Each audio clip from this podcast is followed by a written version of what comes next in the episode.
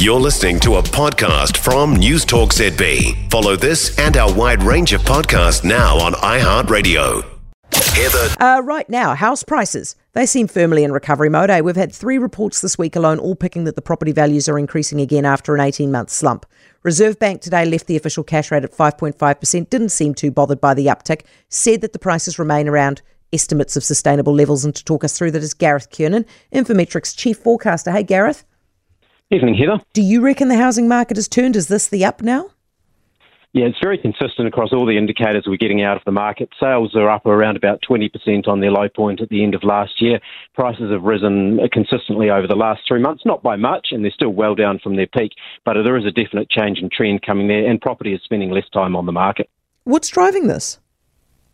Well, it's not interest rates. We know that mortgage rates have still been creeping upwards, which is not helping you sort of prospective buyers. But of course, we have seen a big surge in net migration over the last year or so. Almost 100,000 people coming into the country, uh, trying to fill the labour shortages that were sort of created by the borders being closed throughout the pandemic. And ultimately, those people have to live somewhere, and uh, whether that's encouraging investors or whether it's those immigrants getting into the market and looking for their first uh, house in New Zealand, it is adding to demand pressures. Gareth, could it be that we're just acting like demented reefish? We see it starting to go up and we think we better pile in there again because we're going to need more houses ourselves? I don't think there's enough momentum in the the market to sort of argue that at the moment, and I think you know most investors would still be looking at, at it, um, even with the sort of prospective change of government, possibly at the end of next week and, and changes to investor regulations around that, they'll still be looking and going, well, you know, your yields still look pretty awful. Um, particularly when you factor in borrowing costs. So at the moment, I suspect there is a bit of genuine demand in there, but it's questionable about how long that might be sustained. Do you think the Reserve Bank is right to be so chill about the house prices?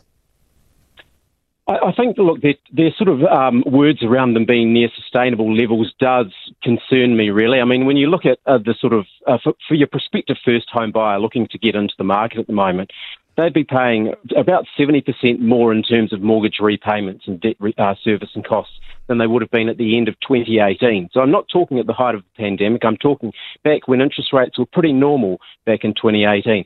Their incomes have only gone up by around about 25% over the same time. So housing is still ridiculously unaffordable, and I struggle to see how you can call it sustainable. Okay, so it's going up, it's ticking up, but it's going to tick up slowly, eh, because of those mortgage rates. It's not going to be a fast increase. Yeah, look, there's room for a bounce over the next year of maybe 5 to 10% in house prices uh, because of that sort of migrant stimulus that I've talked about.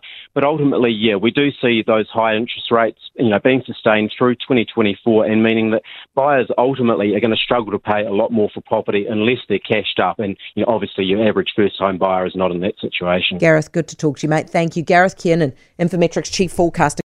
For more from News Talk ZB, listen live, on air, or online, and keep our shows with you wherever you go with our podcasts on iHeartRadio.